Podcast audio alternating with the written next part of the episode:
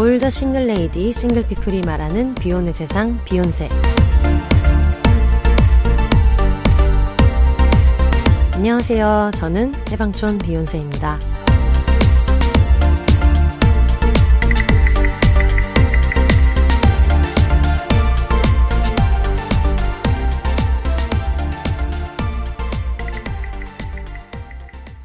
안녕하세요. 해방촌에서 글 쓰는 해방촌 비욘세입니다. 비욘입니다.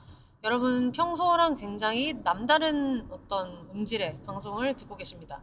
왜냐? 제가 지금 어, 고속도로를 달리면서 경부 고속도로를 달리면서 여러분을 만나고 있거든요.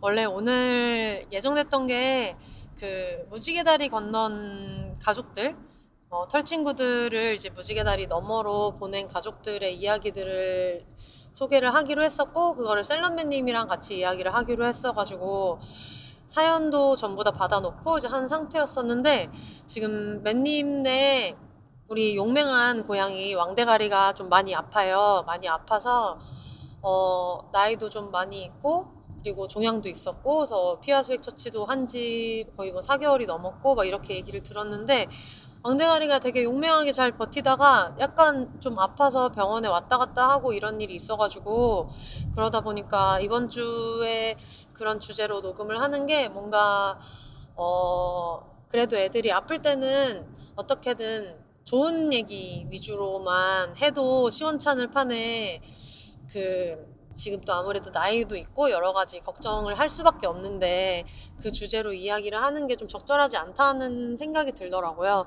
그래서 주신 사연들은 이미 그 중에서 어떤 거를 소개할지 저희들끼리는 다 선정도 했고 이야기도 마친 상태고 해가지고 그 내용은 그대로 가지고 있고요. 다만 시기를 좀 이제 좀 늦춰서 우리 왕대가리가 잘 회복하고 나서 이런 그런 걱정이나 이런 게 많이 없을 때 하는 게 맞을 것 같다 생각이 들어가지고 그거는 그렇게 진행을 좀 하게 될 것 같아요. 사실 뭐 비욘세가 어 제가 생각했던 것보다 많은 분들이 들어주시기도 하고 좀 이제 점점 취미로 하는 것보다는 공적인 콘텐츠로도 돼가고 있고 뭐 그렇다는 것은 아는데 그래서 이렇게 결정을 하는 게 어떻게 보면 좀 아마추어스러운 것일 수도 있고 뭐 그런 여러 가지 생각이 있지만 그래도 비욘세가 처음에 시작했을 때는 친구들이랑 좀 서로서로 잘 돌보면서 즐겁게 지내는 일상을 소개하는 방송으로 시작했고 지금도 그런 마음을 가지고 있어서 아마 어 청취자분들이랑 약속이 돼 있던 것도 굉장히 중요한 일이지만 들으시는 분들도 양해를 해주실 거라고 생각이 들어요. 그리고 토크를 하다 보면 아무래도 지금 아픈 아이들에 대한 이야기를 언급할 수밖에 없을 텐데 들으시는 청취자분들도 그러면은 그 에피소드에서 이제 맨님이 같이 진행을 해주시고 하는 내용을 마냥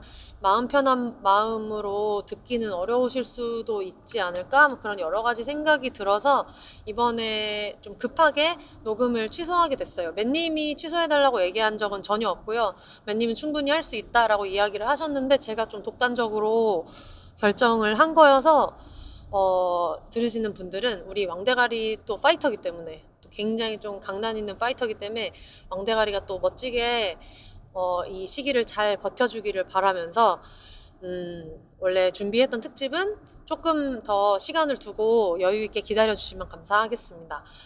사실 원래 그 시기를 놓쳤다는 분들도 계시고 이제 많은 분들 계시지만 사연을 좀 추가로 받는다거나 하는 거는 기한에 맞춰서 보내주신 분들 입장에서는 형평성이 어긋난다고 생각하실 수도 있고 그래도 뽑히면 좋잖아요.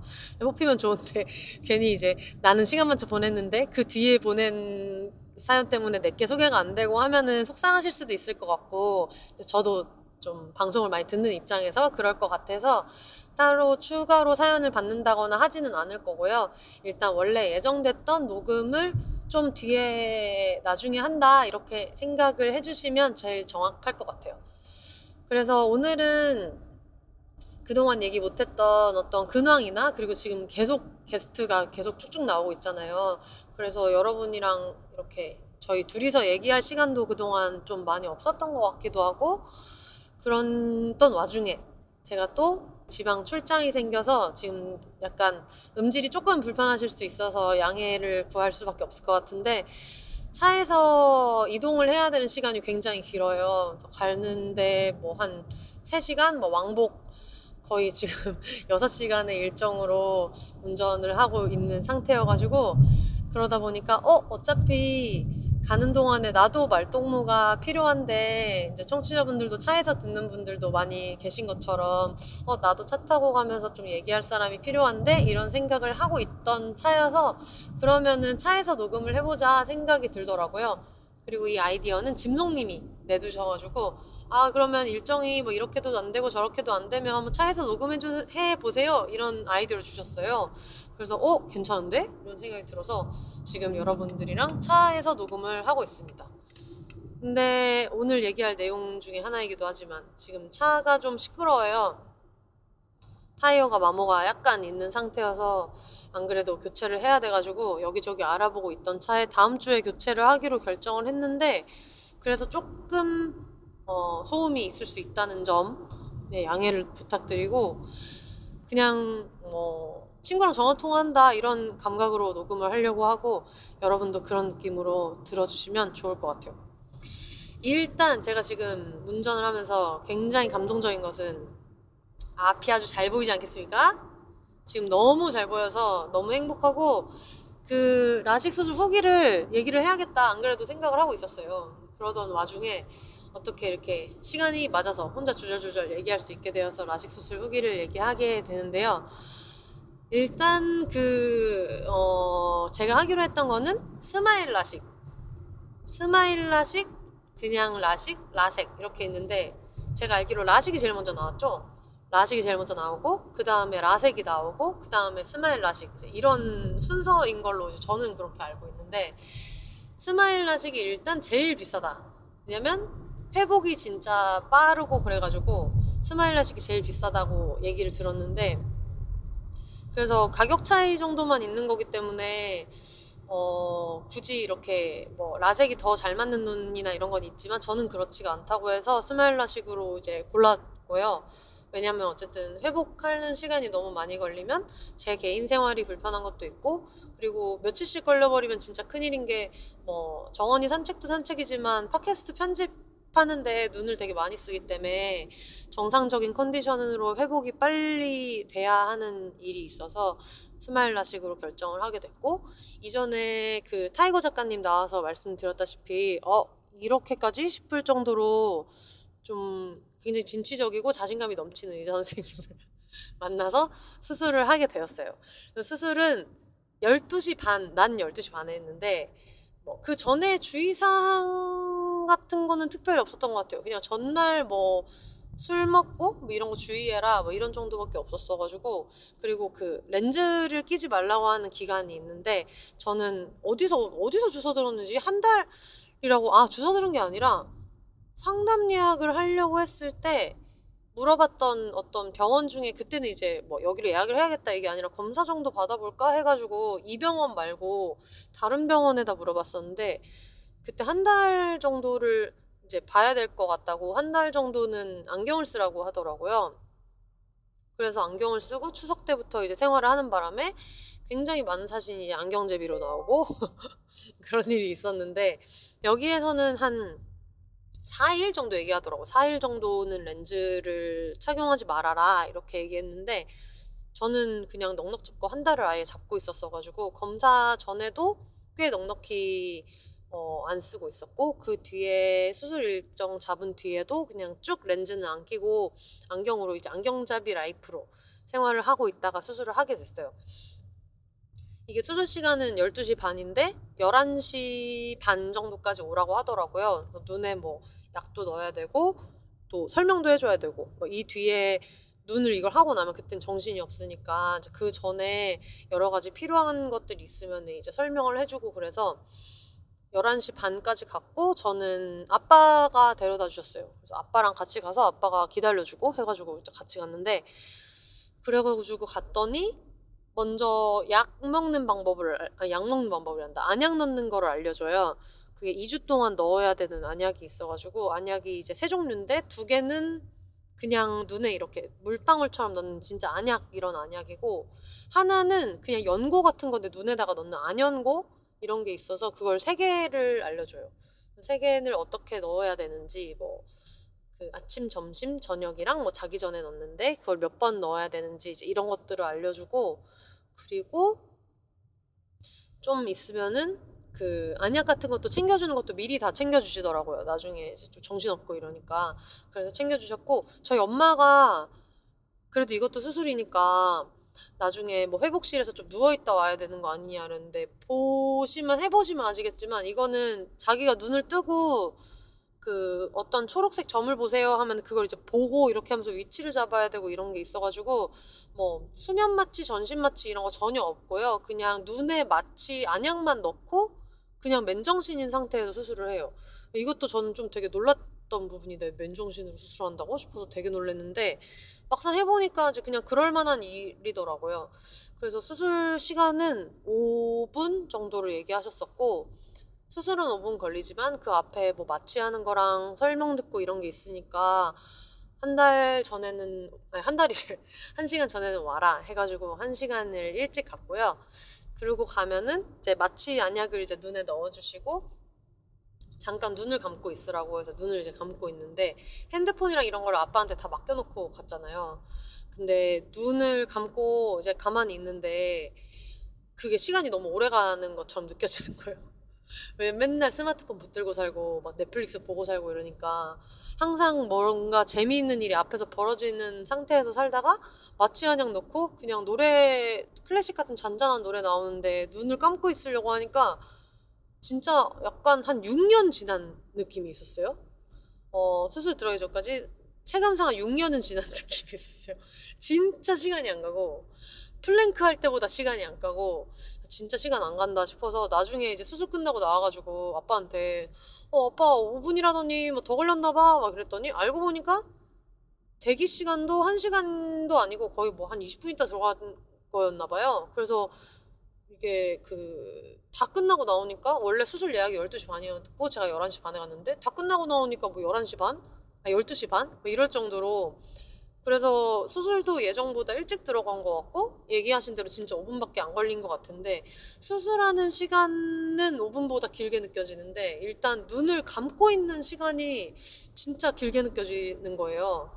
눈을 감고 아무것도 안 하는 게 원래 명상이고 뭐고 이런 걸 못하던 사람이라 더 그런지 그런 느낌이랑 아마 비슷할 것 같아요. 그 뭐냐 자려고 누웠을 때 핸드폰 안 보고 그냥 눈만 딱 감고 있으면은 진짜 영겁처럼 느껴지잖아요.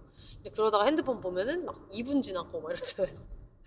좀 그런 느낌으로 너무 시간이 많이 가는 것 같다. 이런 생각을 하면서 시간을 보냈어요. 근데 일단 제가 가는 길에 이거는 이제 그 라식을 준비하는 분들을 위해서 팁을 드리는 건데 어떤 분들은 수술 전에 수술 장면 영상을 보라는 분들이 있고 보지 말라는 분이 있는데 결론부터 말하면 저는 봤거든요.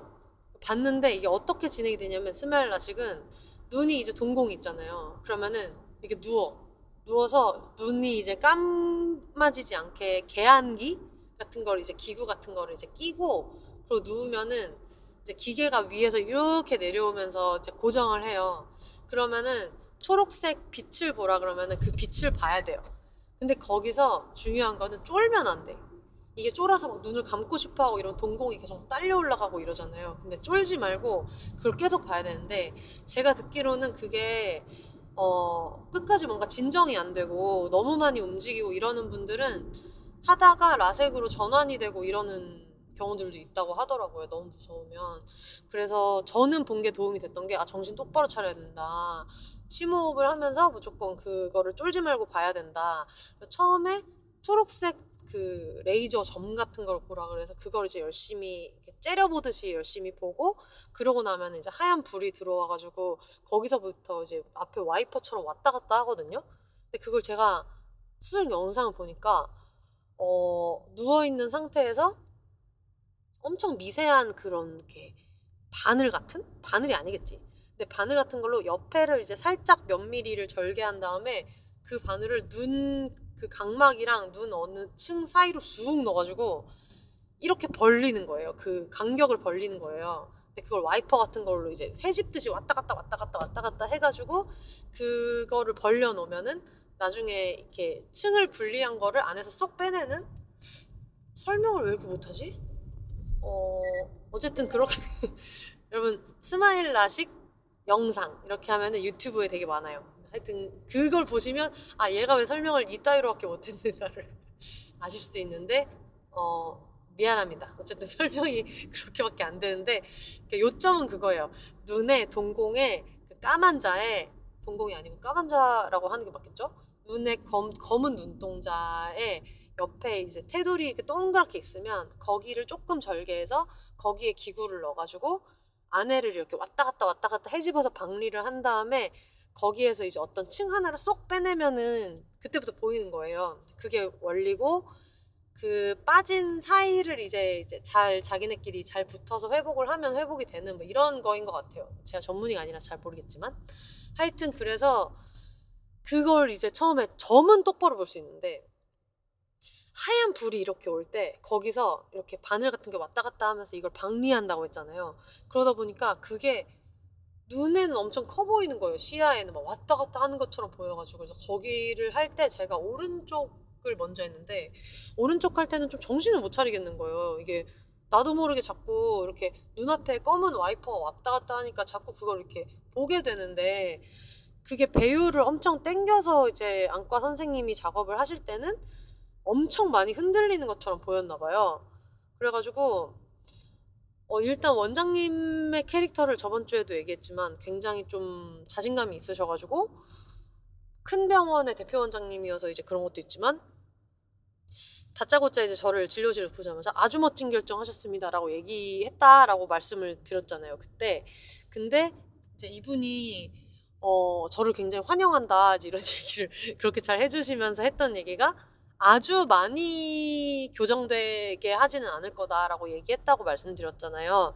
이게 좀 노안이 올 수 있어서 너무 많이 막 1.5 막 이렇게까지 목표로 하는 것보다는 그냥 지금 있는 시력에서 한 1.0 정도를 목표로 할 거다 이렇게 얘기를 하셨는데 나중에 수술 준비하고 이제 마취 한약 눈에 넣고 그러고 나서 이제 이렇게 보려고 하니까 그때 그러시는 거예요. 다시 이제 만나자마자 저는 이미 막 눈에 뭘 넣고 있으니까 선생님이랑 뭐 마주보고 아, 안녕하세요 막 이렇게는 못하고 그냥 어 하고 있는데 선생님 들어오시더니 이렇게 그 차트 같은 걸 다시 보시면서 아주 잘 보이게는 안 한다고 말씀드렸습니다. 이러면서 진료를 시작하신 게 너무 인상적이었고 그래서 거기서 조금 어 이 원장님이 좀 호불호가 갈릴 수 있겠다. 네, 그 전에도 말씀드렸다시피 병원 정보는 알려드릴 수 없어요. 그 스마일 라식 자체에 대한 체험기는 말할 수 있는데 병원 정보는 말씀드릴 수 있는 게 아닌 게 일단 그냥 검색하면 나오는 제일 큰 병원들 몇 군데 중에 한 군데에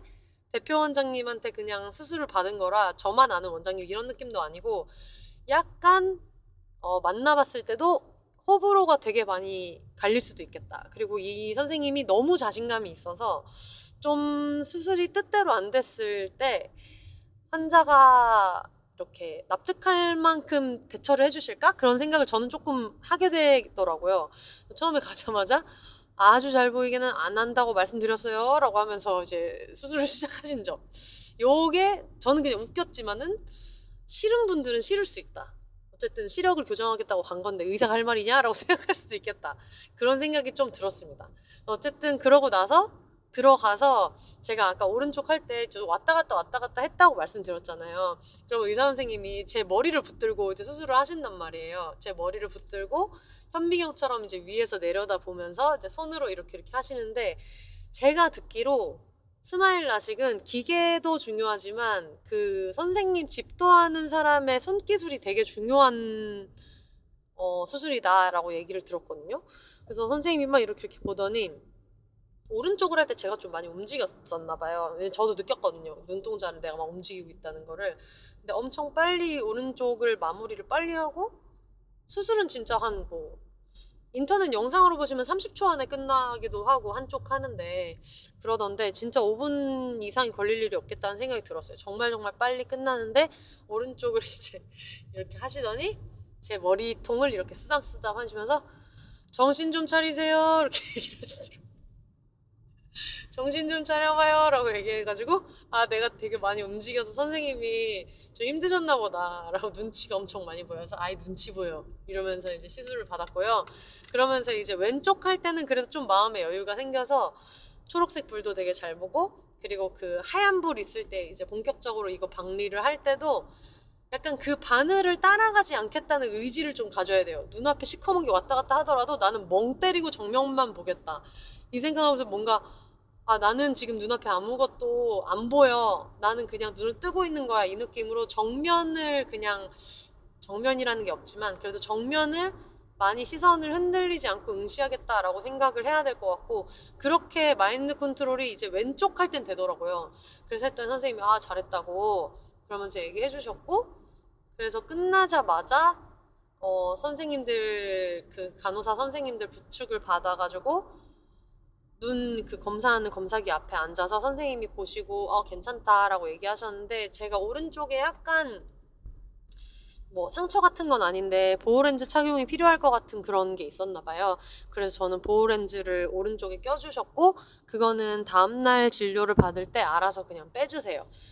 그러고 집에 이제 갔는데 일단 가자마자 그냥 다 보여요. 근데 보이는데 이게 이렇게 완전 보이는 게 아니라 나는 시력이 좋은 사람인데 내 앞에 어떤 필터 끼워져 있는 유리 하나가 있는 느낌으로 보여요. 그래서 왜 안약 같은 거 넣고 나서 이렇게 앞에 보면은 내가 시력이 좋으니까 글자는 보이는데 그 선명한 글자가 한 세네 개로 보인다거나 이런 느낌 있잖아요. 그런 식으로 그냥 나오자마자 보이는 거는 다 보여요.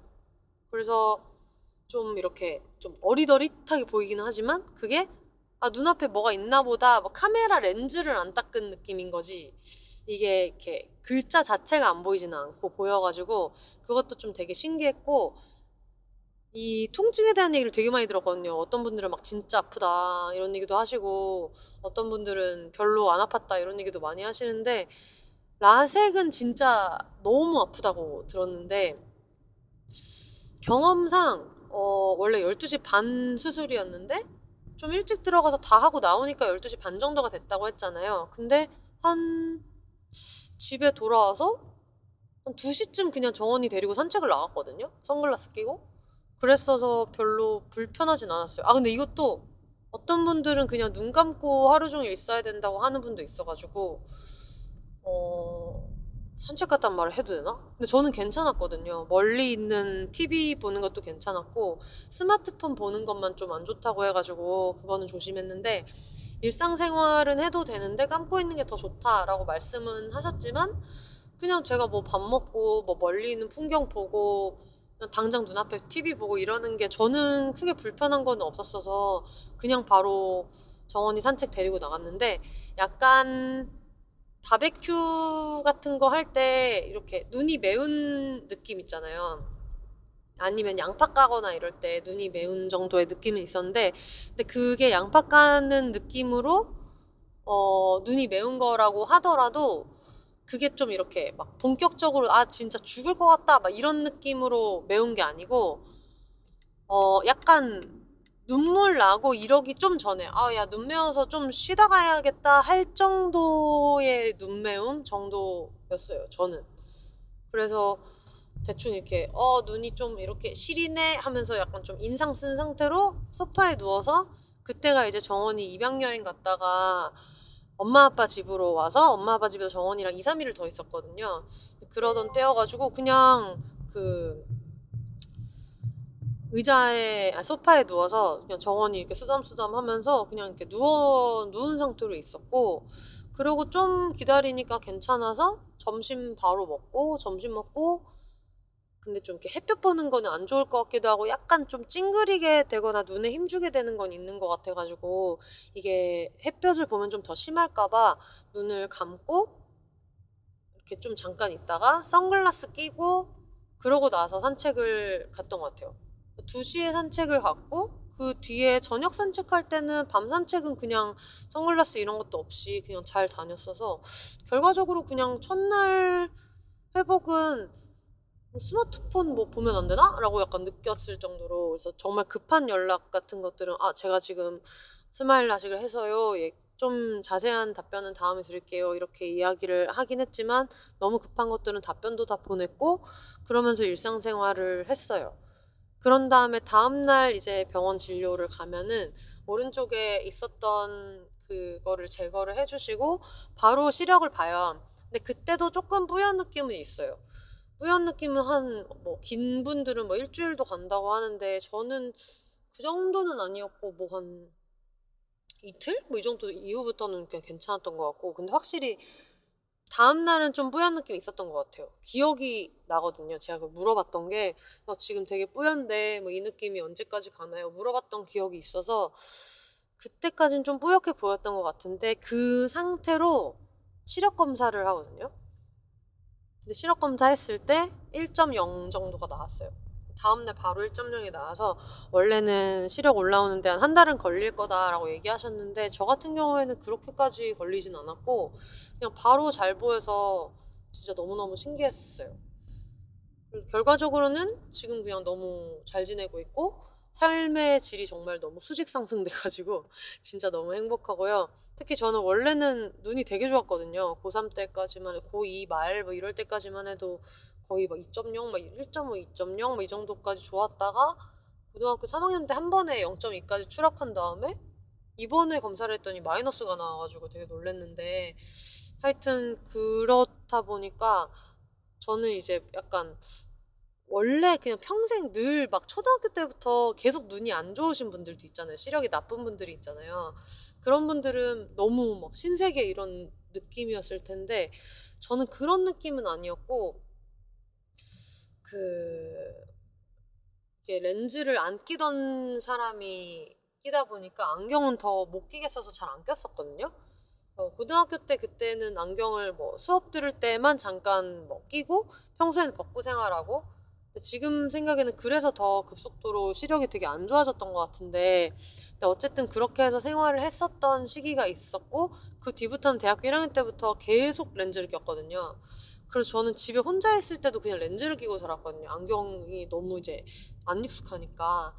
그렇다 보니까 어, 보통 이제 뭐 라식 수술이나 라섹 하고 나서 운전도 좀 조심하시라고 하는 게 뿌에서 그런 것도 있지만 안경을 끼던 분들은 이게 갑자기 시력이 확 좋아졌을 때 느끼는 거리감이 좀 달라서 헷갈릴 수도 있다 이렇게 얘기를 들었는데 저 같은 경우에는 원래 안경을 안 끼고 거의 렌즈 위주로 꼈었기 때문에 큰 드라마틱한 막 이게 보이다니 대박 뭐 이런 느낌은 없어도 그래도 렌즈를 안 껴도 된다 끼고 벗고를 안 해도 된다라고 하는 게 너무 편하더라고요. 특히 이제 집에서 자기 전에 이게 양치도 귀찮지만 렌즈 빼는 게 진짜 귀찮고 그리고 렌즈를 원래 빼기 전에 좀 눈이 촉촉한 상태에서 빼야 되는데 그게 말처럼 그렇게 좀 잘 안 되잖아요. 그러다 보니까 맨날 그냥 막 엄청 눈 건조한데 잡아 빼고 막 이랬던 적이 있어서 안구를 특히 이 눈동자 주변을 손으로 계속 만진다는 게 아무리 손을 계속 씻는다고 해도 이게 맞나? 뭐 이런 생각을 늘 좀 불안해하면서 갖고 있었는데 그게 해소돼서 일단 너무너무 좋고 어, 산책 나갈 때 안경 끼고 계속 있었잖아요. 왜냐면 제가 딱 한 달 동안을 안경을 끼면서 수술 준비를 했다고 했잖아요. 근데 정원이가 그 사이에 왔다 보니까 정원이는 저를 안경 낀 상태로 한 반반 정도로 봤을 거예요. 산책 나갈 때는 늘 안경을 끼고 있었고 이제 그러면은 마스크를 끼고 안경을 끼고 또 이제 많이 걷다 보니까 이렇게, 뭐라 되지? 그런 입에서 입김도 나오고 이러는데 그게 엄청 불편했었는데 그게 없어진 게 너무 좋고 눈 뜨자마자 바로 산책 나가기도 너무 좋고 그래서 여러모로 진짜 너무 편리하게 잘 살고 있습니다. 그래서 정원이 볼 때도 눈 뜨자마자 아유 귀여워 저 멀리 있는 귀염둥이 이런 느낌을 가질 수 있다는 게 너무 행복하고 그리고 아주 중요한 것이 멀리 있는 것부터 잘 보인다고 선생님이 얘기는 했습니다만 아, 배구 보러 갔을 때 아 이제 나와 김희진 선수 사이에 아무것도 없다는 것 이 눈 한꺼풀을 그 가로막고 있던 제가 어떤 생눈으로 본다고 말은 표현하지만 실제로는 생눈으로 본 게 아니라 우리 사이에 렌즈 한 겹이 있었는데 그게 없다는 데서 오는 그런 감동이 좀 있고 자다 일어나도 바로 배구장으로 운전을 해서 달려갈 수 있다. 이런 기쁨이 있어가지고 어 이번에 또 얼마 전에 경기가 있어서 이제 두 경기를 다 이제 홈 경기를 보고 왔는데 너무너무 행복했고요. 앞으로도 어, 생눈으로 볼 수 있다는 기쁨이 있어서 많은 분들한테 추천을 드립니다. 제가 얼마 전에 그 배구 보러 혜영 언니랑 쉐리 언니랑 같이 갔었거든요. 갔는데 어 쉐리 언니가 옛날에 배구를 했다는 것을 모르고 그래서 같이 얘기하면서 되게 그런 어떤 판정 같은 것도 막 판정 뜨기 전에 아 이것 때문에 그랬네 뭐 이것 때문에 뭐 비디오 판독하네 뭐 이런 얘기를 보면서 할 수 있어서 너무너무 재밌었고 일단 쉐리 언니의 감상을 얘기하자면 어 이게 또 팀이 팀이라 또 저희 팀 또 응원 너무 열심히 하니까 그래서 그런 것도 있지만 굉장한 감동을 받아서 가셨어요. 이것이 스포츠를 응원하는 어떤 그런 거구나. 이 열정적인 관중과 그리고 가장 놀라신 것은 아무래도 선수가 공을 칠 때마다 박수를 같이 친다니.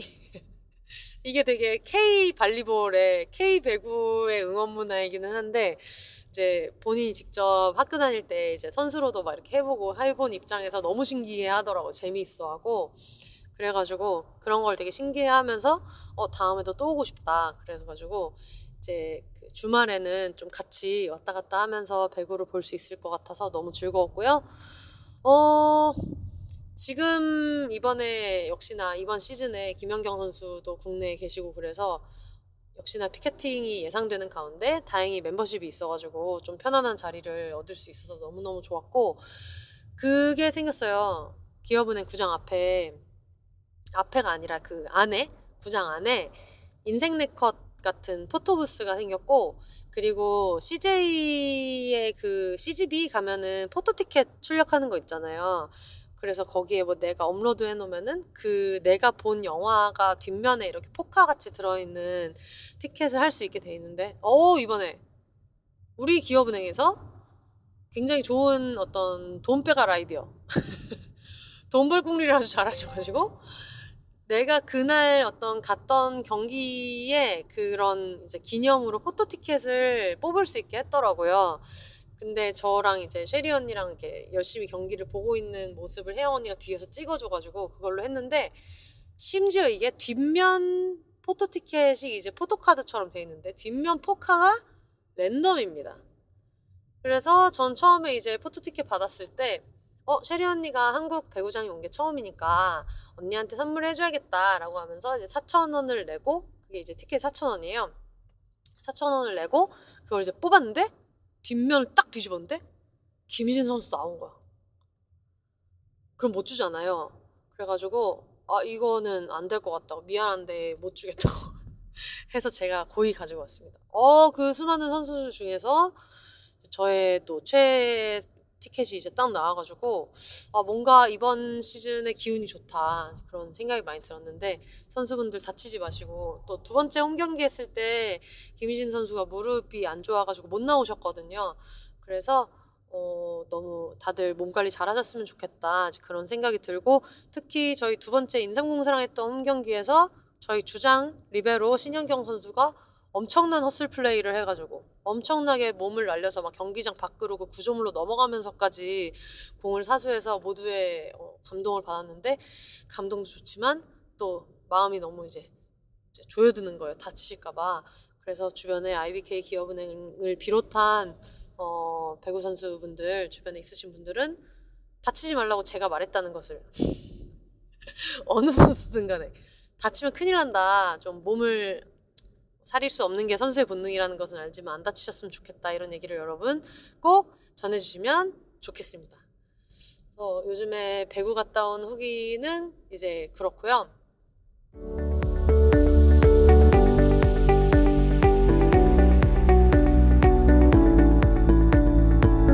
비욘세 청취자 여러분, 다들 건강 잘 챙기면서 듣고 계신가요?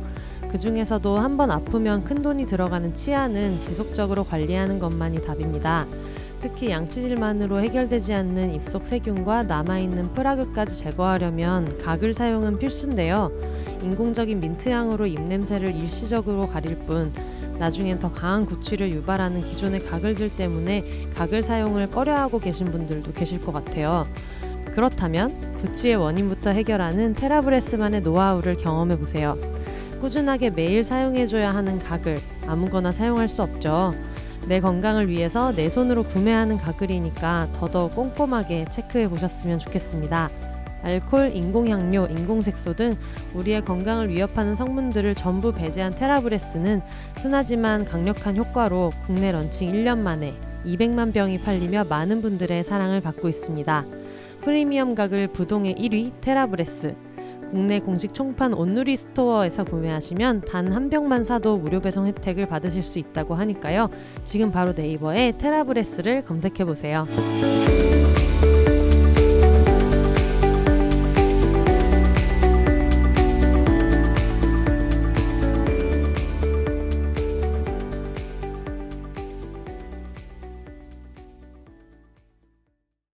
그리고 아마 가장 많은 분들이 궁금해 하실 것은 그래서 정원이를 입양해서 살아보니까 어떠냐 이거를 많은 분들이 이제 물어보시고 좀 궁금해 하시고 어, 좀 축하도 많이 해주시고 연락을 되게 많이 받았어요.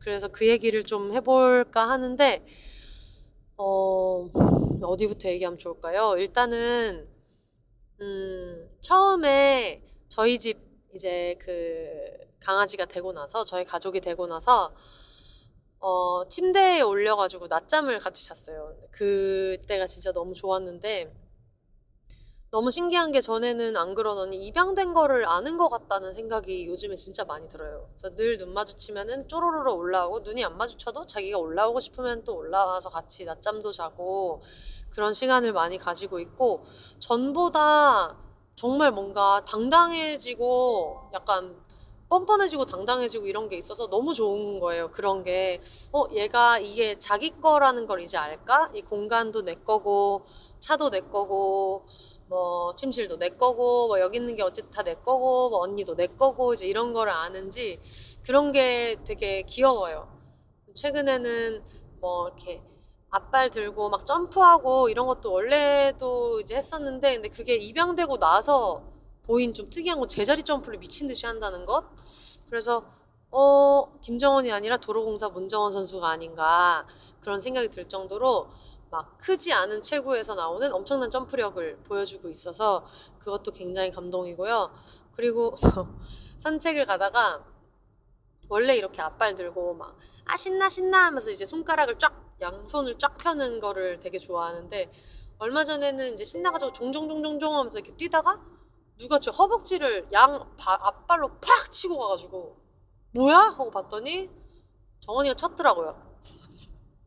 종종종종 가다가 아이 신나 아이 신나 뛰다가 팍 치고 이제 가던 길을 가는 그래서 어, 언니에게 퍽치기도 하는 그런 당당한 강아지가 돼가지고 요즘 너무 행복하고 초인종 울렸을 때도 옛날에는 초인종 울려도 신경을 많이 안 쓰고 이러다가 멍 한 번은 하더라고요. 누구야? 이걸 한 번은 하더라. 그래가지고 뭐 걔가 짖는 거죠 당연히. 그래가지고 전에는 어 짖지도 않네. 뭐 너무 기가 죽어 있네 생각했는데 이번에는 뭐 문제라고 생각할 정도로 길게 짖진 않지만 존재감 한 번은 누구야? 이걸 한 번은 한다는 게 굉장히 좀 고무적인 일이고요. 그리고 정원이가 원래는 좀 소심한 아이라고 생각했었고 지금도 차분한 성격이라고는 생각하는데 소심한 애는 아니구나. 그리고 나가서 돌아다니는 걸 되게 좋아하는구나라고 느낀 게 물론 제가 많이 데리고 다녀서 그런 것도 있겠지만 최근에 이제 주변에서 어, 사료에 미쳐 있는 사료 광인이 있어요. 해방촌에 이제 비탈이라는 바에 페퍼라는 아이가 있는데 그 페퍼 보호자분들이 이제 그런 사료에 미쳐 있어가지고 미국까지 가서 뭐 사료를 공수해 온다거나 그런 공부를 되게 많이 해서 그분한테도 제가 도구를 아유 이번 주에는 얘기 안 하려고 그랬는데 포에버 도구를 선물해드리고 이제 그렇게 하기도 했었는데 근데 그분이 챙겨주신 그런 사료가 있어요. 약간 인섹트 사료 이제 벌레로 벌레 단백질로 곤충 단백질 벌레라고 하기도 돼요 그러네. 곤충 단백질로 만든 사료 같은 것들이 있어서 이거 되게 성분 좋다던데 한번 그냥 이렇게 트릿으로 몇 개 줘보고 잘 맞으면 좀 먹여보셔도 좋겠다 해서 그거랑 어, 야채 동결 건조한 거랑 이제 이런 것들을 주셨어요. 정원이가 너무 육류 베이스만 먹으니까 한번 먹여봐라 해서 주셨는데 그거를 집에서 줬을 때는 다 안 먹었거든요. 근데 밖에서 주면 요즘은 다 먹어요. 집에서 주면 원래 먹던 이제 얘가 아카나 프리런덕을 먹는데 아카나만 골라 먹다가 지금은 집에서 주면은 그 곤충 그 단백질 사료는 남길 때도 있는데 밖에서 주면 무조건 다 먹어요. 그걸 보면서 어 기호성을 뛰어넘을 정도로 바깥에 있을 때 먹성이 더 좋아지는 그런 어떤 효과가 있어가지고 어떤 카페나 뭐 음식점이나 뭐 바나 이런 데를 한 번씩 데려가는데 거기 바깥에서 놀 때가 컨디션이 더 좋을 때가 있고 기분도 더 좋고 뭐 나와서도 깡총깡총 뛰어다니고 그런 게 되게 좋아할 때가 되게 많아서 어 생각보다 되게 외향적인 강아지구나 그리고 자기가 편하다고 생각하는 사람들 있잖아요 예를 들면 혜영 언니 혜영 언니야 뭐 워낙 자주 보고 산책 나가면은 이렇게 한 번씩 보고 이러니까 어떨 때는 매일 볼 때도 있고 이제 이렇다 보니까 얼마 전에 언니랑 같이 그 해방촌에 파카파우라고 태국 요리 하는 데가 있는데 저희가 거길 되게 좋아해요.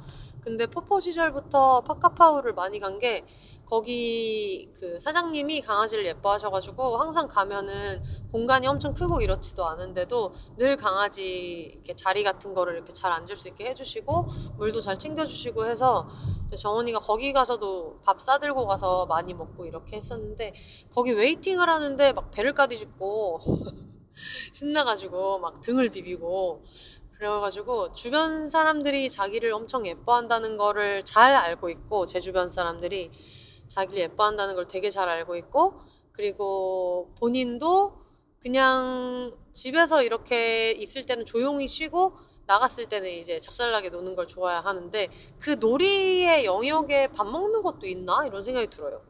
그래서 이제 집에서 밥을 먹으면 그게 시시하니까 자꾸 남기나 싶기도 하고 어쨌든 돌아다니는 걸 좋아하고 가게 들어가는 것도 되게 좋아하고 좋아하는 가게들도 많고 그리고 또 강아지 친구들도 워낙에 많고 그래서 요즘 되게 흐뭇하게 지내고 있고요.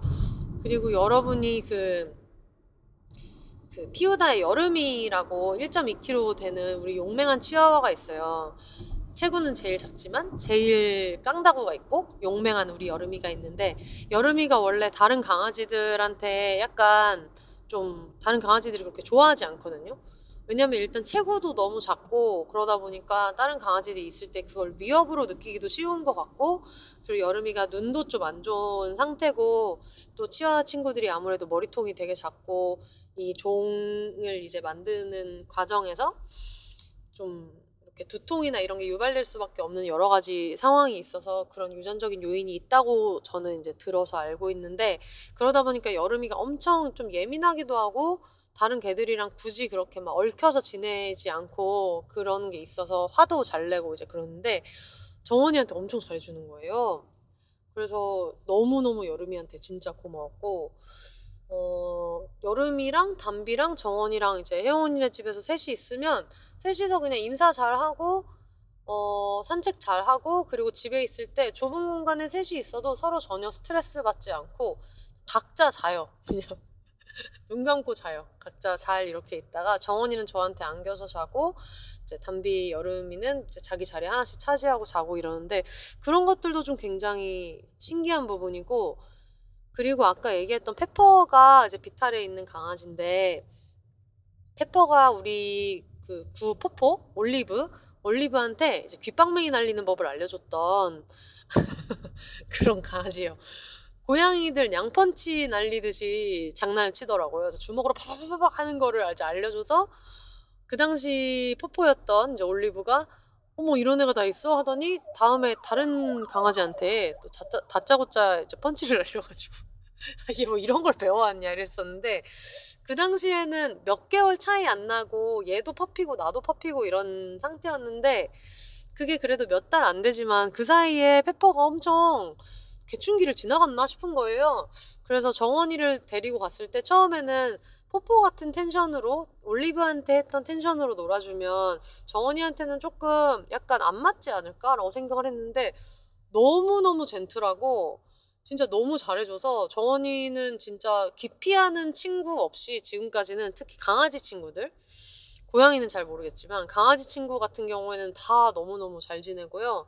그 잘 지내는 게 막 미친 절친 짱친이 돼가지고 레슬링을 하고 막 이런 것보다는 그냥 나란히 산책 잘 하고 무던하게 잘 지내요. 그냥 대면 대면 하니 잘 지내고 서로 뭐 이빨 드러낼 것도 없고 근데 한 공간에 있어도 서로 스트레스 없이 너무 잘 지내가지고 아 너무 신기하다. 얘가 어떻게 마당에만 있었는데도 그런 게 있나 싶은 생각이 들어서 그게 참 신기해요. 음, 처음에 지금 돌이켜 보면 정원이는 처음에 물도 아예 안 마셨었고 뭐 사료도 아예 안 먹었었고 아픈 상태에서 우리 집에 와서 중성화 수술도 견뎠고 이제 그러다 보니까 그때랑 지금이랑 생각하면 같은 애라고 생각이 안 들 정도로 너무너무 적응을 잘해줘서 진짜 되게 고맙고 산책을 하거나 이런 것도 지금은 전혀 힘들고 이런 게 좀 고생이라는 느낌이 그렇게 많이 없어요. 오히려 정원이 때문에 제가 루틴이 생겨서 알람을 안 틀고 산 지가 오래됐거든요. 알람을 안 켜고 살았는데 예를 들면 제가 오늘 행사 때문에 한 10시 반 정도에는 집에서 나갔어야 됐는데 보통 그러면 준비하는 시간도 있고 뭐 정원이 밥도 줘야 되고 그리고 또 그 전에 산책도 해야 되고 이러니까 아 그냥 그거를 거의 역산해서 잘 시간을 겨우겨우 정하거나 아니면은 어쨌든 몇 시에는 일어나야겠다 뭐 알람을 맞추고 이렇게 했을 것 같은데 오늘도 그냥 알람을 맞추긴 맞췄는데 8시에 맞췄는데 7시에 눈이 그냥 떠져가지고 요즘에 계속 그냥 7시쯤에 눈이 떠지거든요.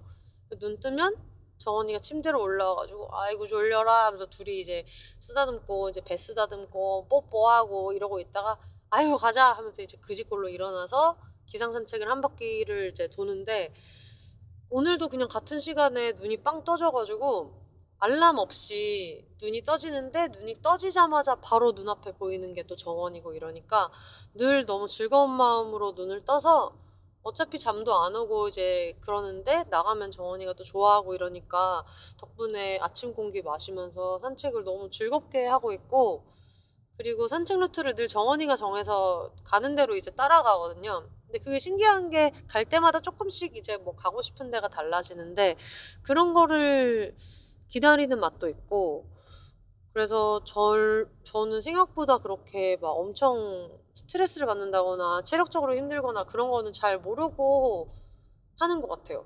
오히려 잘 일어나니까 오전 시간에 할 수 있는 일도 되게 많아져서 요즘 루틴 좀 이상한 게 7시쯤 일어나서 어영부영 하다가 뭐 8시, 뭐 늦으면 9시 이렇게 해서 나갔다가 가끔 할 일이 있거나 아니면 나도 밖에서 밥 먹고 오고 싶다 싶을 때는 그냥 아예 사료 같은 걸 싸들고 나가가지고 같이 뭐 카페도 갔다가 밥집도 갔다가 밥집 있는 카페에서 정원이가 잠깐 잠도 자다가 해서 오후에 그냥 쭉 있다가 들어올 때도 있고 아니면은 그냥 산책을 한 바퀴를 돌고 와서 한 11시에 낮잠을 자요 정원이랑.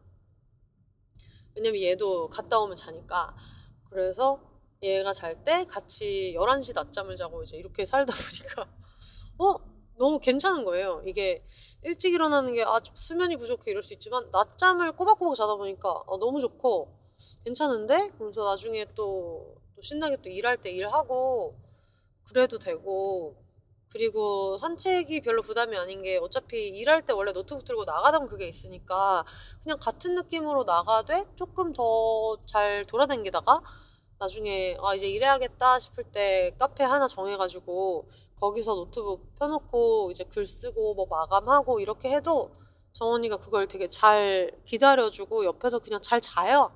잘 자니까 저도 이제 일할 때 집중해서 그 돈으로 정원이의 간식값을 벌고 이런 식으로 루틴이 돼 있어서 요즘 되게 좀 편안하고 좋은 것 같고 또 동네 분들이 너무 귀여워해 주셔가지고 얼마 전에도 해방촌에 그 오이시라는 카페가 있는데 거기도 멍푸치노를 팔거든요.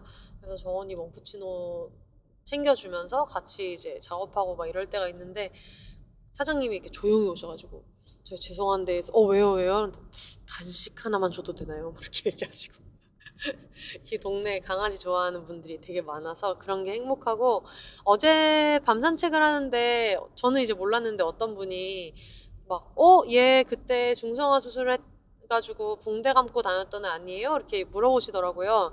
정원이가 실외 배변을 하다 보니까 아직 드레싱 그게 보통 한 3일 정, 한 일주일까지 드레싱을 이제 한 상태로 있었고, 이제 매일매일 그걸 갈아주고 막 이렇게 했었는데, 어쨌든 얘가 실외 배변을 하니까 쉬야랑 응가는 하러 가야 되잖아요. 그래서 바깥에 나가가지고 호다닥 산책하고 올라오고 이랬던 게 있었는데, 그때 좀 눈여겨보셨던 분께서, 어, 얘 그때 중성화 수술했던 애 아니에요? 이렇게 물어보시는 거예요. 그래서, 어, 맞다고. 그러면서, 아, 원래 인보였었는데 입양했다고 저번 주에 그랬더니 너무 기뻐하시면서 어, 너무 축하드린다고 얘기해 주셔서 동네 분들도 이제 하도 싸댕겨서 그런지 정원이에 대해서도 알고 있어서 인사도 많이 해 주시고 그리고 오늘 트위터에 어떤 분이 해방촌 주민인데 지나가다가 정원이 봤다고 연락 주신 분도 있는데 그 루트가 아마 좀 맞을 것 같은 거예요. 나와 있던 시간이고 이래가지고 그런 것도 굉장히 신기하고 여러모로 굉장히 좀 신기반기한 하루를 열심히 보내고 있습니다. 그래서 오늘은 좀 원래 같았으면 아마 안 잡았거나 아니면 좀 부모님한테 도움 받아가지고 낮 시간에 정원이한테 같이 있어달라고 하거나 이렇게 했을 것 같은데 원래 정원이를 이제 임보조차 하기 전에 잡혀 있었던 지방 일정이 있어가지고 예전 같았으면은 그러면은 이제 뭐, 뭐 전주에서 행사가 있었는데 전주에 있다가 북토크 같은 걸 잡아서 한 2박 3일 놀다 오고 이렇게 했었는데 어, 지금은 뭐 그런 거 없는 거죠. 아침에 일찍 나와서 1시간 반 정도 신나게 산책을 하고 아예 좀 씻고 샤워하고 준비를 한 상태에서 산책을 나와가지고 나오기 직전까지 한 10시 반 정도까지 빡세게 산책을 하고 와서 이제 정원이 재워놓고 나왔다가 지금 이제 호다다닥 행사를 하고 다시 서울로 들어가고 있습니다.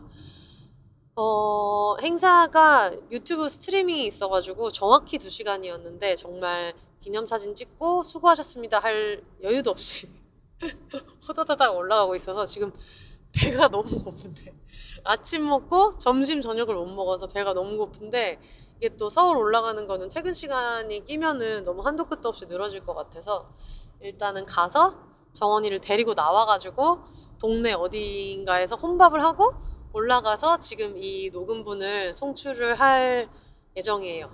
네, 여러분이 느끼시겠지만 지금 굉장히 촉박하게 녹음을 하고 있기도 하고 어... 늘 생각했던 게 그냥 한 번은 무편집을 내보자 이런 생각을 했었거든요.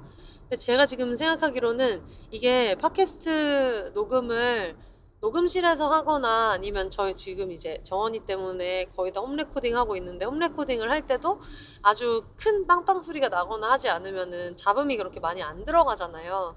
근데 지금은 그런 환경이 아니라 고속도로를 되게 달리는 차, 그것도 타이어만 보고 약간 있는 차로 달리고 있다 보니까 좀 소음이 많이 들어가서 이러면은 편집할 때 어려워요. 그러니까 어 이해하기 쉽게 설명을 하자면 뭐 바깥에 뭐 삐뽀 삐뽀 삐뽀 하고 있는데 제가 거기에 겹쳐서 말을 해버리면 중간에 제가 조금 더듬은 내용을 이렇게 드러내고 싶다라고 생각을 해도 삐뽀 삐삐 삐삐 이렇게 해도 이게 편집이 붙을 수가 있어서 그래서 이제 방음이 중요하고 뭐 오디오 타는 게 중요하고 이제 그런 건데 여건상 이거는 편집을 하려고 해도 못 할 수도 있겠다는 생각이 들어가지고 지금 녹음을 한 50분 정도 했는데 어 그냥 내야 되지 않을까? 그냥 내야 되지 않을까 라는 생각이 들어서 과연 여러분들이 항상 무편집 내셔도 된다. 피곤하고 바쁘실 때는 그냥 내라 라고 얘기해 주시는데 과연 요것을 어, 양해해 주실 것인가 그런 생각이 들어가지고 한번 대충 쓱 한번 들어보고 정말 디테일한 그런 거 없이 말실수한 거 예를 들면 제가 그런 실수 많이 해요. 뭐 저의 이름은 김정원이에요를 말하려고 했는데 김정원이 아니에요라고 얘기할 때가 있어요. 왜 그런지 모르겠지만 아예 반대로 얘기한다거나 그럴 때가 한 번씩 있는데 그런 게 아니라면 웬만한 거는 그냥 쭉 붙여가지고 내볼 생각이에요. 굉장히 좀 두근두근 하면서 요게 잘 되면은 어 이런 휘뚜루마뚜루 녹음을 좀 청취자분의 그런 아량에 기대 가지고 한 번씩 좀 해보자. 자주는 말고 한 뭐 3개월에 한 번 이 정도는 해도 되겠다 이런 생각하고 있는데 어, 여러분들 많이 양해해 주시면 양해해 주시면 감사하겠습니다. 그런 생각이 드네요. 아, 그리고 얼마 전에 동탄에 있는 바다숲 책방이라는 서점에서 북토크를 했어요. 아니 요즘 세상에 누가를 주제로 북토크를 했는데 그때가 정원이를 입양한 지 얼마 안 됐을 때였는데 바다숲 책방 대표님이 제가 알기로 한줌단 그 오픈 채팅방 방장님이셔가지고 그 사이에 뭐 방장 그만두지 않으셨다면은 어 그래서 제가 이제 제가 알기로라고 얘기하는 건데 자기소개할 때도 그렇게 소개는 해주셨는데 고새 그만두신 게 아니라면 한줌단 오픈 채팅방 방장님이신데 어 그 북토크 제안을 주셔서 당연히 버선발로 무조건 하겠다라고 말씀을 드렸는데 제가 이제 정원이를 입양한 거를 아시니까 먼저 물어봐 주신 거예요. 너무 감사하게 정원이 오, 오 와도 된다. 정원이 오셔도 된다. 어, 오, 오셔도 된다. 그쵸? 정원이도 존칭을 받아 마땅한 소중한 아이니까 정원이를 데리고 오셔도 된다 라고 얘기해 주셔서 음, 그 과정이 되게 좀 감동적이었던 게 주변에 있는 본인은 반려를 안 하셔도 주변에 있는 다른 그 책방 이용객분들이나 아니면 이제 또 이제 비욘세 청취자분들 얘기를 들어가지고 안내를 엄청 잘해 주셨어요. 일단 참가하는 모든 분들한테 강아지 그 알러지 반응이 혹시 있는지 그리고 강아지에 대한 좀 공포가 있거나 그렇지는 않은지를 일일이 좀 물어봐 주셨었고 근데 저는 사실 이것도 되게 중요하다고 느끼는 게 예전에 부산의 나락서점에서 나만 강아지 없어라는 토크 행사를 했었는데 그때 토크 행사를 끝나고 나와 보니까 어떤 분이 문 앞에서 기다리셨던 거예요. 그래서 어, 왜 토크는 안 오시고 여기서 기다리시냐 그랬더니 아, 강아지가 무서워가지고 강아지가 같이 하는 행사였기 때문에 그랬다고 해서 저도 거기서 되게 좀 배운 게 많았거든요. 아이고, 옆에 아주 좀 사고 나게 좀 위험하게 운전하시는 분이 있는데 어쨌든 어 그때도 어 강아지를 사랑하고 저도 이제 그 강아지 반려인이라는 정체성을 새로 획득하게 됐지만 이게 우리끼리 강아지를 키우는 사람들이 존중받는 것도 중요한 만큼 이게 누군가한테는 좀 공포일 수도 있고 누군가한테는 어려울 수도 있다는 거를 알게 돼서 저도 되게 많이 느끼는 바가 많았었는데 그분도 굉장히 좀 배려해 주시면서 아 강아지가 있는 행사라 당연히 그냥 밖에서 기다리는 게 맞다고 생각했다 하시면서 이제 김희진 선수 굿즈 한 줌 단인 동시에 한줌 주접단이신 걸로 추정이 되어서 어 포스터 같은 거 이제 만드신 거뭐 이런 굿즈 같은 걸 주시고 이제 선물 주셨던 적이 있었는데 그래서 이번에도 바다숲 책방에서 그걸 사전에 이제 물어봐 주셨더라고요. 네, 다행히 오시는 분들이 다 괜찮다라고 얘기를 하셔가지고 그 다른 강아지 친구들도 왔어요. 도비도 오고 칼리라는 친구도 오고 이제 방울이네도 오고 이렇게 해서 총 그 공간에 강아지들이 넷이 있게 된 건데 자리 배치도 너무 바, 바로 붙어 앉거나 하면은 또 애기들이 스트레스 받을 수도 있으니까 그런 것도 잘 이제 해주셨고 심지어 오기 전에 근처에 있는 산책로 또 이렇게 지도해가지고 산책시키고 오기 좋은 곳을 이렇게 안내해서 보내주셔가지고 어, 너무너무 환영받으면서 진짜 안전한 분위기에서 너무 즐겁게 토크 행사를 해서 정말 너무 행복했고요. 진짜 어, 재밌었어요. 있는 동안에 애들 보는 것도 너무너무 즐거웠고 그리고 원래 정원이가 다른 강아지한테 그렇게 먼저 막 쫓아다니면서 관심을 표현하고 이런 게 많이 없었는데 어 방울이를 너무너무 좀 좋아해가지고 그래서 그것도 굉장히 신기했고 제가 크로스로 이제 그 목줄 대신에 아 얘한테는 한 해 쓰고 제가 그거를 이제 핸즈프리로 크로스로 맨날 메고 다니는데 그거를 찬 채로 있었는데 계속 땡기는 거예요. 이게 왜 이렇게 땡겨? 해서 보니까 친구를 만나러 이제 가 있었어서 그러면서 굉장히 즐겁게 있다가 나중에 사인할 때는 또 이제 안겨서 잘 이제 사인도 하고 해서 굉장히 즐겁게 잘 다녀왔고요. 나중에 나올 때 어. 정원이만 챙겨서 나오는 바람에 핸드폰이고 뭐고 심지어 받은 뭐 편지 선물 이런 거를 제 핸드폰과 함께 다 너무 정말 너무 민망하게도 너무 송구스럽게도 그걸 다 놓고 오고 정원이만 데리고 나왔는데 그걸 다들 이제 잘 챙겨주셔가지고 겨우겨우 가지고 나왔고 그 얘기가 이제 바다숲 책방 사장님의 블로그에 고스란히 폭로되어서 재미있는 에피소드가 이제 박제되어 있는데 그런 일이 있었습니다. 좀 정원이가 오고 나서 불편해진 게 있겠죠, 당연히. 어떤 운신의 폭도 많이 줄어들고 막 그런 게 있겠지만 반대로 어, 정원이가 오고 나서 새롭게 어떤 주변 분들한테 되게 배려를 받으면서 어, 나한테 가족이 생긴 걸로 이렇게 많이 배려해 주시는구나. 그리고 정원이를 어, 가족의 일원으로 다들 이렇게 받아주시는구나 하는 게 저한테는 너무 행복하고 좋은 경험이어가지고 듣고 계시는 분들한테 진짜 너무너무 감사하다 이런 말씀을 드리고 싶어요. 어, 저희가 또 얘기를 하다 보니까 거의 한 시간 정도가 돼가지고 요거를 어, 혹시 광고를 안 들었다면 요쯤 넣어도 되지 않을까 그런 생각이 들어서 광고를 넣어보도록 하겠습니다. 네, 광고 듣고 오셨고요. 만약에 광고를 여기서 안 들었다 그러면은 중간에 다른 적절한 데가 있어서 제가 어떻게 껴 넣었을 거예요.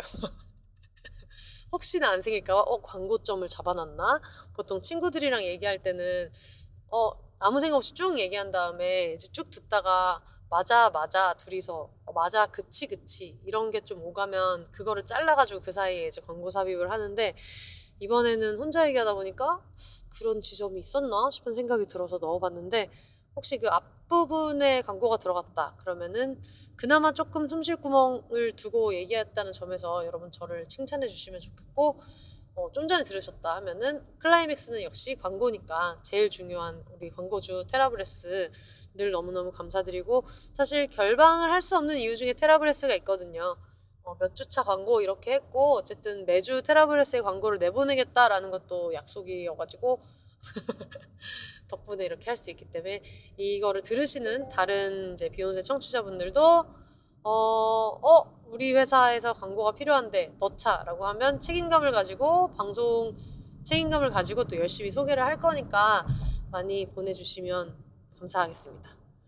어, 얘기를 하다 보니까 이제 경기도 성남시에 도착했어요. 시작할 때 공주였나? 천안이었나? 뭐 요 정도였었던 것 같은데 지금 경기도 성남시 성남시 피곤한 거예요 이제 경기도 성남시 어, 분당구를 지나고 있습니다. 저는 여전히 경부고속도로 위에 있고요. 아직 좀 많이 남기는 했지만 어, 얘기를 계속 하다 보니까 산소가 부족한 느낌이 들고 있어요. 왜냐면 아침에 정원이랑 산책 겸 이제 아침 식사하러 나가서 어, 브로콜리 수프를 먹고 음, 운전을 하고 가서 두 시간 동안 사회를 보고 다시 지금 마라톤 운전을 하고 있는데 아무것도 안 먹었기 때문에 어 이게 한계가 있네요. 그래서 얘기하는 동안 또 몰랐다가 마무리할 때쯤 되니까 좀 말을 좀 이렇게 실수하게 되고 이런 게 있어가지고 마머 나머지 나머지 나머지라고 얘기하려고 그랬는데 또 마머지라고 얘기하고 있어요. 나머지 그 기운을 끌어모아서 클로징을 잘 하고 어 마무리하도록 하겠습니다. 여러분들 청취자분들 근황이나 아니면 뭐 광고 문의 그리고 들으신 청취 후기 뭐 이런 것들은 비욘세 공식 이메일로 보내주시면 되는데요. b h o n s s 골뱅이 gmail.com으로 보내주시면 됩니다. 아 까먹었다. 제가 진짜 너무 양치기가 된 것 같아서 언젠가부터 공개 방송에 대한 얘기를 안 하고 있었는데 진짜로 대관 진행을 하고 있거든요. 근데 갑자기 코로나가 있다가 우르르르 풀리는 바람에 제가 지금 12월 중에 토요일로 대관을 보고 있는데 너무너무 빨리 차서 없는 데도 있고 그리고 지금 규모를 한 200석 정도로 보고 있어요. 그때 이제 50으로 했때 욕을 너무 많이 먹어가지고 200석 정도로 이제 보이는데 여러분 또 이렇게 여러분이 뭐라고 해가지고 지금 200석 했는데 안 사주시면 정말 부탁드립니다. 어쨌든 그래서 200석을 하게 되었는데 그 200석 안팎이면서 어 12월 중 토요일에 어 들어갈 수 있으면서 그리고 가능하면 휠체어가 들어갈 수 있는 공간을 해야겠다라고 생각을 하고 있어서 혹은 나중에 어떤 다른 도움받을 수 있는 방법을 찾아서라도 휠체어가 진입 가능한 공간 이렇게 해서 찾고 있는데 그게 생각보다 정말 많이 없어서 그리고 막 진행이 거의 다 됐는데 약간 뭐, 뭐 휠체어가 진입이 안 돼요라고 해서 안 된다거나 아니면 다른 여건 하나가 뭐가 삐끗한다거나 이런 일이 계속 있어가지고 대관이 지금 너무 힘들어요. 그래서 대관이 이렇게 힘들느니 차라리 정말 송대관 씨를 섭외하는 게 더 편할 정도로 그렇지는 않을 것 같아요. 그렇지는 않겠지만은 어쨌든 말이 그렇다는 얘기인데 대관이 너무너무 좀 어렵고 그런 문제가 있어서 그런데 정말 여러분 열심히 노력해서 대관처를 알아보고 있고 지금 주변에 있는 다른 친구들이랑 다 이 공연 관계자 친구들을 다 동원해서 알아보고 있는 단계예요. 사실 이걸 시작한 지는 오래됐어요. 대관을 알아보고 이렇게 한 지는 되게 오래됐는데 이거를 좀 이렇게 어 윤곽을 만드는데 시간이 좀 걸렸고 그리고 중요한 게스트 저희 나와야 되는 게스트분들을 섭외하고 이제 이러는 과정에서 왜냐면 이번에는 뭔가 좀 낯선 게스트보다는 첫 공개 방송이기 때문에 여러분한테 익숙한 게스트, 여러분들이 제일 기다릴 것 같은 게스트 분들을 섭외하느라고 그분들의 일정이나 여러 가지를 생각하다 보니까 지금 이제 뭐 12월까지도 오게 되고 여러 좀 외부적인 상황도 있고 그랬는데 여러분 정말 어, 놀지 않았습니다. 하고 있었어요. 하고 있었고 그거에 맞춰서 뭐 항상 얘기하시는 비욘세 굿즈나 뭐 티셔츠나 이런 것들도 같이 생각을 하고 있으니까 조금만 기다려 봐 주시고 또 너무 처음으로 하는 거니까 너무너무 급하게 이렇게 하는 것보다는 왜냐면 그 대관처 중에서 제가 너무너무 하고 싶었던 데가 저번 주인가 갑자기 연락이 와서 11월에 날짜가 하나 났다고 한 경우가 있었어요. 근데 너무 원했던 장소지만 그렇다고 너무 한 달 안에 이걸 급하게 이렇게 하다 보면 또 좀 서로 좀 실수도 하고 이렇게 할 수 있을 것 같아서 이제 그거는 고사를 했는데 최대한 많은 실수 없게 좀 많은 분들이 편하게 오셔서 즐겁게 있다가 가실 수 있는 방법을 찾으려고 노력하고 있으니까 어, 목표는 12월이고요. 12월 중순에서 말 사이를 목표로 하고 있고 만약에 정말 정말 너무너무 좋은 데가 있는데 여기가 이때밖에 안 된다라고 하면은 이제 1월로 넘어가더라도 좀 구체적인 대관처가 진행되고 있는 곳들이 있으니까 여러분 조금만 더 기다려 주시면 빨리 좋은 소식을 만들어서 가지고 오도록 하겠습니다. 아, 그러면은 진짜 말씀드릴 거는 다 말씀드린 것 같아요. 방금 하이패스가 제가 이제 서울로 진입했다는 것을 잘 알려주어가지고 제가 이제 조금만 더 가면 음, 집으로 갈 수 있을 것 같고요. 어, 어쨌든 주절주절 차에서 이야기하면서 여러분이랑 같이 와서 졸지도 않고 너무너무 즐겁게 잘 왔고요. 이번 주도 다들 너무 수고하셨고, 빨리 여러 가지 좋은 소식 가지고 또 재미있는 게스트랑 다시 찾아오도록 하겠습니다. 올더 싱글레이디, 싱글피플이 말하는 비욘의 세상, 비욘세. 그럼 저는 다음 주에 다시 찾아오도록 하겠습니다. 여러분, 혼자 사세요.